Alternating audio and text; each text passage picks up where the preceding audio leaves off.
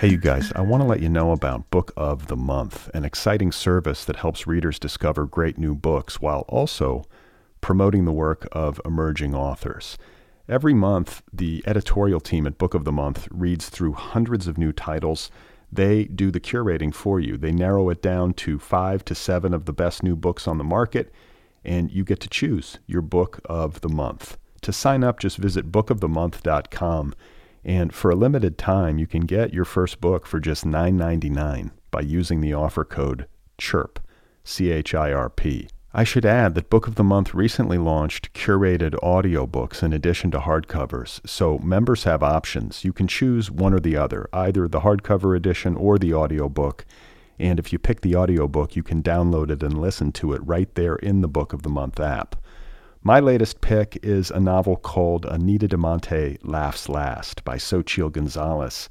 It tells the story of a forgotten art star of the 1980s who died tragically and whose life and work and memory are later unearthed by an art history student. This is right up my alley. I can't wait to read it. So if you want to sign up for Book of the Month, remember, go to bookofthemonth.com and for a limited time, Get your first book for just $9.99 by using the code CHIRP, C H I R P. One more time, that's bookofthemonth.com. Use the code CHIRP and get reading.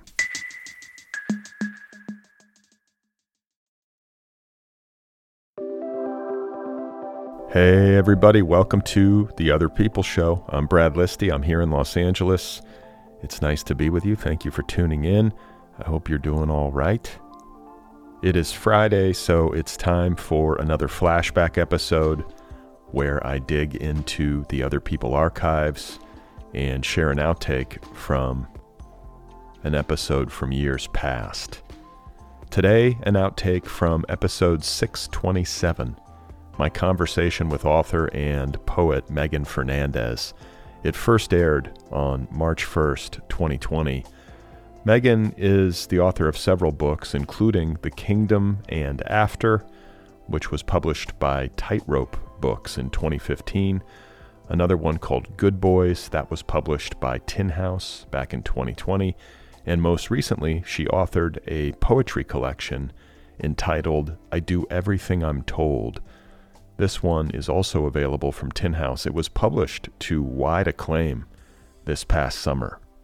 Megan's work has appeared all over the place, including uh, the New Yorker magazine, the American Poetry Review, Ploughshares, Guernica, McSweeney's, and elsewhere.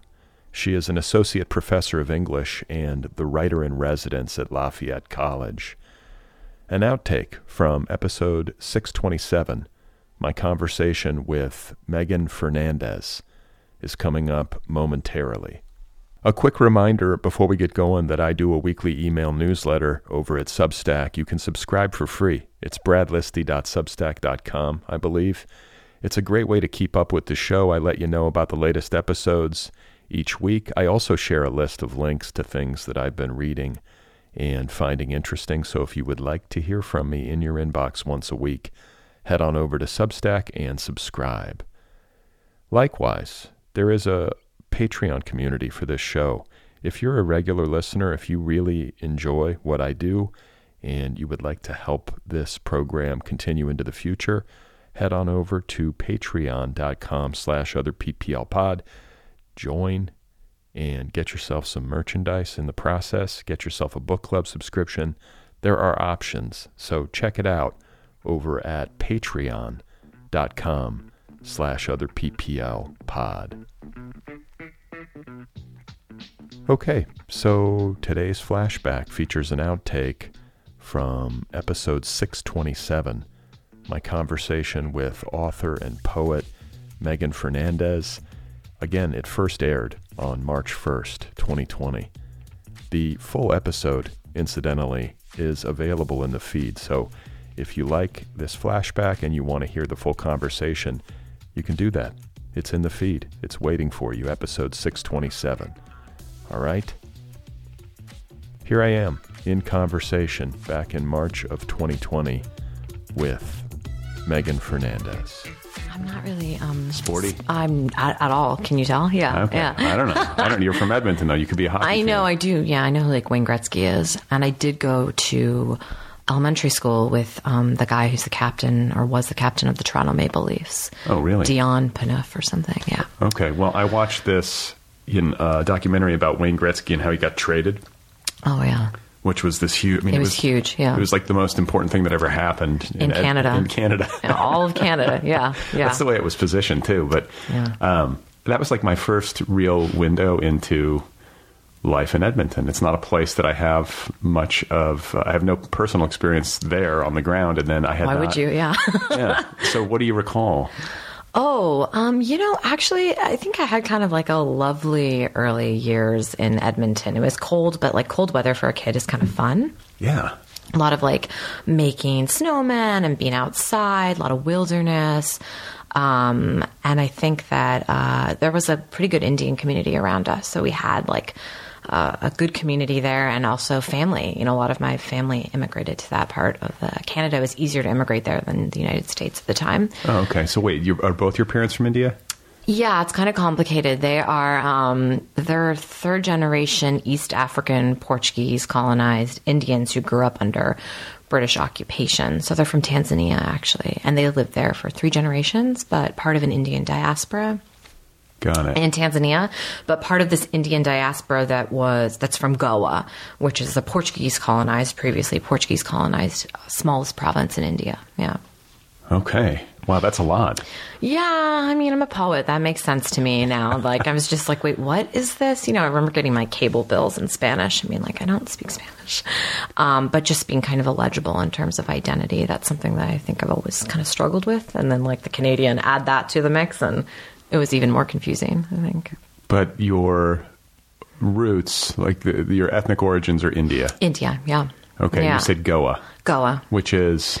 It's the smallest province in India. It's on um, the west side of India, and uh, particularly from Panjim, which is a small city in Goa. And um, yeah, I mean, we still have family that live there. Um, my grandparents were in Mumbai for 40 years, and then they moved to Goa. They've they've passed now, but um, we have just family mostly in Mumbai and Goa, left in India, and then in Tanzania, in Tanga, which is a small coastal town. Have you been to these places? Yeah, I've been to India a lot. Uh, I haven't been there in a little while, but when I was growing up, we would go there, you know, almost every year or every few years.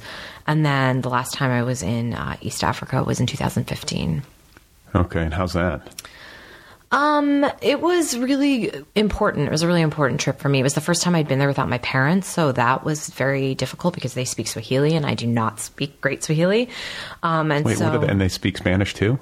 No, that was a joke. They we don't speak any Spanish. oh, oh. I it's just like- Fernandes. We get cable bills like you know in Spanish all the time, and, And like where does the Fernandes come from? it's Portuguese. Yeah, Fernandes is a very common Portuguese last name with an S, right? So with a Z, it's Hispanic, right? But with an S, it's Portuguese. But the the name was there a name uh, was there a name changed to Fernandes from something? No. it's always been Fernandes. Always Fernandes. Going back to India. Um, well, I mean, because the Portuguese there was intermarriage, right? And, Okay. Yeah, back in the day. So De Souza, De Silva, Pereira, Fernandes. These are the common last names you'll find in Goa, India, which are all Portuguese last names. And then like the Portuguese first names are also. I mean, the first names of all these, you know, Indian ethnically Indian people are also Portuguese, like Zelia or um, uh, uh, Evaristo. You know, so it's kind of it's always always been a little bit confusing Yeah. for somebody outside to explain to them what Right. it's like. Yeah. Okay, and so you your parents immigrate to Canada. They leave Tanzania Mm-hmm. because things are bad in Tanzania. No, so my mom left Tanzania and went and became a flight attendant for Saudi Arabian Airlines um, after college in uh, India. She went back to India, went to college. She was actually a molecular biology major, um, but there were no jobs, and I think it was probably particularly difficult for women to get jobs in the sciences at the time. So she wanted to travel. She became a flight attendant for By, Saudi. by the way, in the age Uh-huh. of coronavirus, we need flight attendants with molecular biology degrees. Oh God, This is perfect. too soon for that joke? I don't know. Or maybe it's not soon enough. I'm terrified. Yeah, I have some contagion fear, but um, yeah, she had skills for uh, pandemics. Um, but uh, and then my dad went to England uh, after when he was 17. He left Africa to go to, in, uh, to England, and then immigrated from um, from England so to it's Canada. like citizens of the world.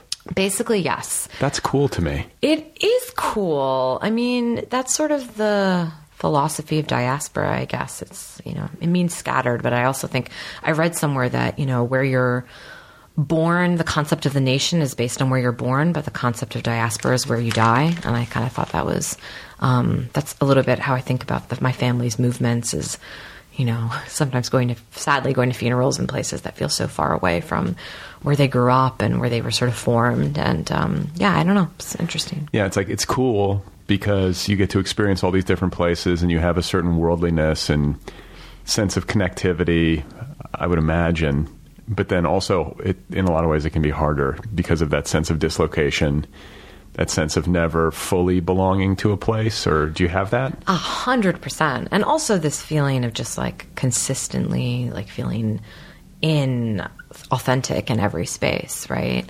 Um, you know, not being kind of feeling like American, but also because that's where I grew up, you know, predominantly, but also growing up in a household where like none of my friends, you know, could really relate unless they also were immigrants, right? Um, to the way that I grew up or to like my relationship or experiences growing up. But then going to India and also feeling not at all of that world. Right. And then, you know, going to, you know, all over. Yeah. So I think it's a consistent feeling of, um, that like what does it mean to have a homeland that's theoretical or imaginary or kind of rootless in a way and how do you make a space for subjectivity or you know i'm an academic i use these words um, how do you make a space for identity like when everything feels um, more horizontal than deep if that makes sense Do you feel like an American? Like I say this uh, because you know it's it's nice for me to sometimes think like I'm a citizen of the world. I don't even believe in countries. Patriotism feels weird to me. Like I get that I'm an American. There are a lot of things I appreciate appreciate about the privilege of growing up here. Um, there are a lot of things I don't appreciate exactly, but when I go abroad, there is something sort of like like I can never shake the fact that I'm from here. Yeah. And I don't think I necessarily realize how deeply I'm an American until I'm not in the United States. of course yeah Do you have that feeling when you go abroad or you're like, actually I am this place has gotten into me? Yeah. Oh no, I'm totally I totally identify as an American for all the terrible things about that and all the good things about that, I guess. Um, I mean, I don't have a romanticized idea like you of, of, you know, like I think we're similar this way. I don't have any romanticized idea of like patriotism or, you know, belonging to a nation or feeling like that citizenship um, means something aspirational, right? I'm pretty, I feel like pretty realistic, but um, no, I feel like American culturally in terms of like, you know, the music I would listen to, uh, the TV shows I would watch, the way that I talk, I think is very East Coast. My sense of humor feels very East Coast. I'm struggling out here in Southern California.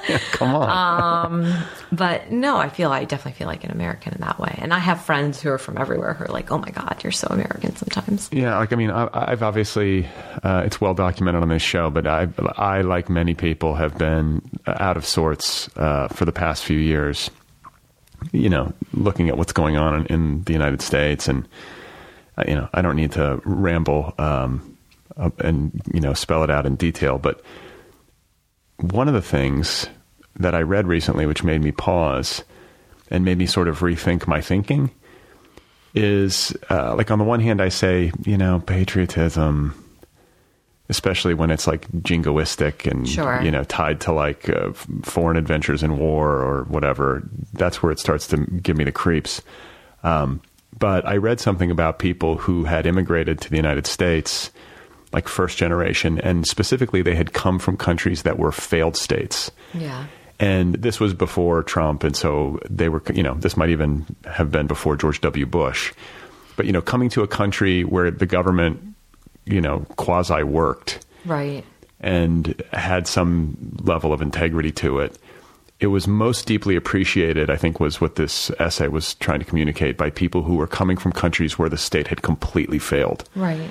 And I think the point was that like you don't know how much you appreciate like a semi-functional government until it's gone. Sure. Um, so it, I don't know. Does that make sense to you? Yeah, I mean, on the other hand, a lot of those semi-functional governments are only semi-functional because of American imperialism and American intervention, and you know, colo- uh, col- like years and years of, of, of colonial um, uh, uh, occupation and, and, taking resources from certain um, spaces. So, yeah, I think a lot about the language that we use to think about um, nation statehood, about modernity, about what it means to be, uh, you know, I'm putting this in air quotes, uh, like a developed, like a developed country, what it means to have a developing economy, the way that we talk about China and India and, and certainly parts of Africa now. And yeah, I'm very um, suspect of the language of uh, what works, right, and what fails, because I think, you know, we're really failing, and we've been failing in a lot of ways. Um, in income inequality, obviously here, um, in, in in terms of uh, the criminal justice system, in terms of race, we've been failing for so long. So, yeah, what it means to be semi-functional as like a people, or as like a government, or as a population, I think that that uh, that language is sort of a language that is really only working for a pretty small population. Right. You know, hence the situation that we're in right now. Um, well, I the other day, like sometimes I'll read about climate change. I can only do it in fits and starts because it's so scary and depressing. Of course, yeah. I read for like I got into like a internet hole, yeah. and I just read for like you know a couple hours. Yeah. I went inside and literally poured myself like a large glass of vodka. Yeah. I was so I was so shaken by what I read. Sure. Where's that vodka, by the way? Yeah, it's all gone. but that's not like that's not necessarily like me. I don't typically like have a cocktail. I mean, I'm not like get upset and have a cocktail person, but like yeah. it struck me as like a unique situation, and I guess like maybe proportionate. You know, like oh yeah. Um, and then uh, last night I, ha- I don't usually remember my dreams. I had a vivid dream that I was dying and basically like it wasn't even it was like that i was sick and then i was going to be euthanized. Wow. And i woke up crying. Wow. Not like me at all. Really? Yeah. You're not a crier in the morning? Not no. Um, but i was just like whoa like i was just such a heavy dream. Yeah. And yeah. i was trying to be like in the dream i was trying to sort of be like a stoic dad. Sure. But it was like old Yeller, you know, like I was like, but except I was old Yeller. Do you remember your dreams? No. Okay. Not typically. Yeah. Or if I do, it's very fleeting and then gone. Is the symbolism of your dreams like quite cinematic, or is it pretty usually pretty? I, I, narrative and I think it's I think it might be tied to like that deep sense of dread and sadness that I felt mm. for my own kids after reading about climate change. Yes. Like what we're doing and then, and you know, we talked about this before we came on. I'm going to try not to to timestamp this conversation with um, specific political stuff, just because by the time it goes live, it could all be, of course, yeah, like we could all be dead of coronavirus. Sure, sure. Right. Uh, but one of the things that I have witnessed online and in conversation with people, but specifically on social media, like the chatter around the election. Mm. Um, one component of it that I've noticed is that young people tend to be in support of Bernie. Yes. Like that, he has young people. Yeah. And then there is a certain um, subset of the American political left which cannot stand Bernie, thinks he's going to lose. Right. Um, thinks that these kids basically are delusional. I, I, hear like there's a lot of shit talking both ways, to be honest. Like sure. the kids shit talk the older people, the older people shit talk the younger people. Everybody seems to know that Bernie can win, or everybody seems to know that Bernie cannot win. Yeah. And I'm always like, motherfuckers, like, look who's in the Oval Office. Nobody fucking knows anything. Like I'm kind of with you there. Yeah. We all said there was no way Trump was going to be the nominee. He was the nominee. We said there's no way he's going to beat Hillary. Look where we are now. Yeah. So don't act like you know. Right. Like have some humility. Of course, and move with the uncertainty of the times. Yeah. right. And then it's like, well, Bernie has all these pie in the sky plans, and he doesn't have any like specific action plans. He'll never be able to get anything passed. It could be true. It would be incredibly politically difficult for him, if elected, to pass his agenda in full. I think that's a political reality that seems very likely, unless he wins like a supermajority. But here's where I, the point that I'm getting at is that when I think about younger generations in particular, and when I think about young people who are in their 20s and who are saddled with college debt, um, who might be young women who uh, would like to have a family, or, or young men who would like to have a family even with health insurance, the out of pocket copays in hospitals for pregnancy make things too expensive. Yeah. Childcare costs make starting a family cost prohibitive. in the meantime, you are saddled with, uh, you know, what, $120,000 of college debt. That's how you enter the workforce. Uh, and then we have a climate disaster that is barreling down that requires emergency, massive, unprecedented action over the next decade, or we are fucked. Yeah. And what I want to say to anybody who poo poos I can't believe I just used it as a verb. But anybody, I'm also surprised, but yeah, go ahead. Anybody who, anybody who shit talks young people for responding to the the message that Bernie is sending out. Um, listen, I don't know what to think of him. Right. I'm not advocating for him. I'm advocating for these kids who want a future. Yeah. Like get a clue. Yeah. Like maybe they are dreamers or whatever. Maybe they like maybe they are not living in political reality, but how can you fault them? They want a fucking future. Yeah. And I just think anybody I, I don't see the conversation centering on why young people are responding to that message.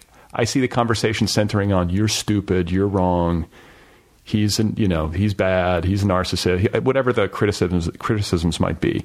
I think it's maybe more useful to be like, why are young people, why are they there?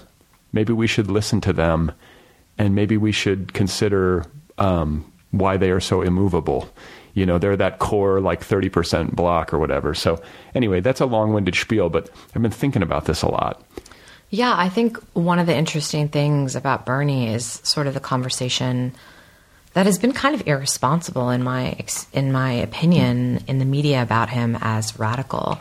I think a lot of countries in Europe would put like Bernie as like moderate left, you know, just left of moderate. Like he's not actually asking for anything that's crazy radical, in my opinion. He's asking for things that are like available to most uh, countries that would see themselves as um, leaders of, of civilization and like healthcare, right?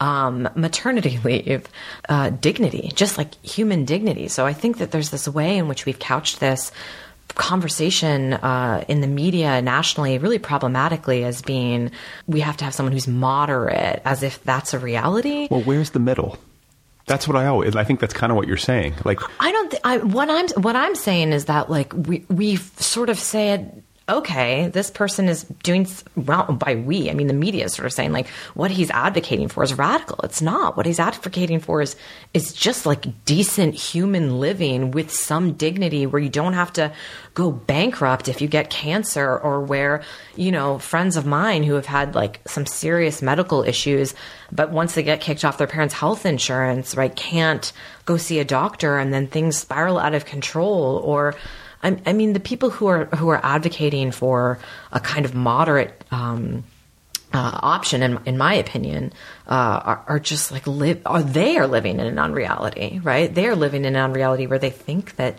they can go back to some I don't know Clinton, Obama era uh, neoliberal fantasy, which is is exactly that. That's a fantasy structure that didn't work. It didn't work, and it left so many people out, right? All right, guys, there we go. That was today's flashback, episode 627, my conversation with author and poet Megan Fernandes. It first aired on March 1st, 2020. The full episode, episode 627, is available in the feed, so if you want to tune in and hear the full conversation, have at it. Megan Fernandes is the author of a poetry collection entitled I Do Everything I'm Told published earlier this year to great acclaim on Tin House. Go get your copy of that. You can follow her on social media at Twitter and on uh, Instagram. She has a website too. It is uh, meganfernandes.com. So check that out.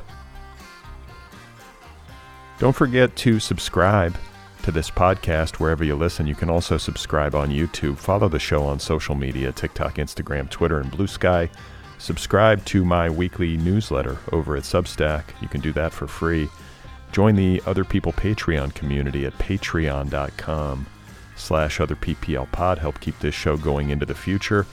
Give this show a rating and write a little review if that's an option.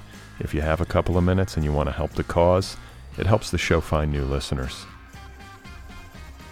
If you would like to get Other People apparel, a t shirt, or a sweatshirt, you can do that at the show's official website, otherppl.com. And if you want to read my latest book, it's called Be Brief and Tell Them Everything. It's a novel available in trade paperback, ebook, and audiobook editions. I narrate the audiobook. So if you want to read my novel, it's called Be Brief and Tell Them Everything. All right, so Sunday, my guest will be Jami Nakamura Lin. She has a new memoir out called The Night Parade, available from Mariner Books. It is the official November book club pick.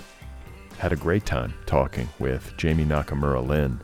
That is coming up in just a couple of days. Stay tuned.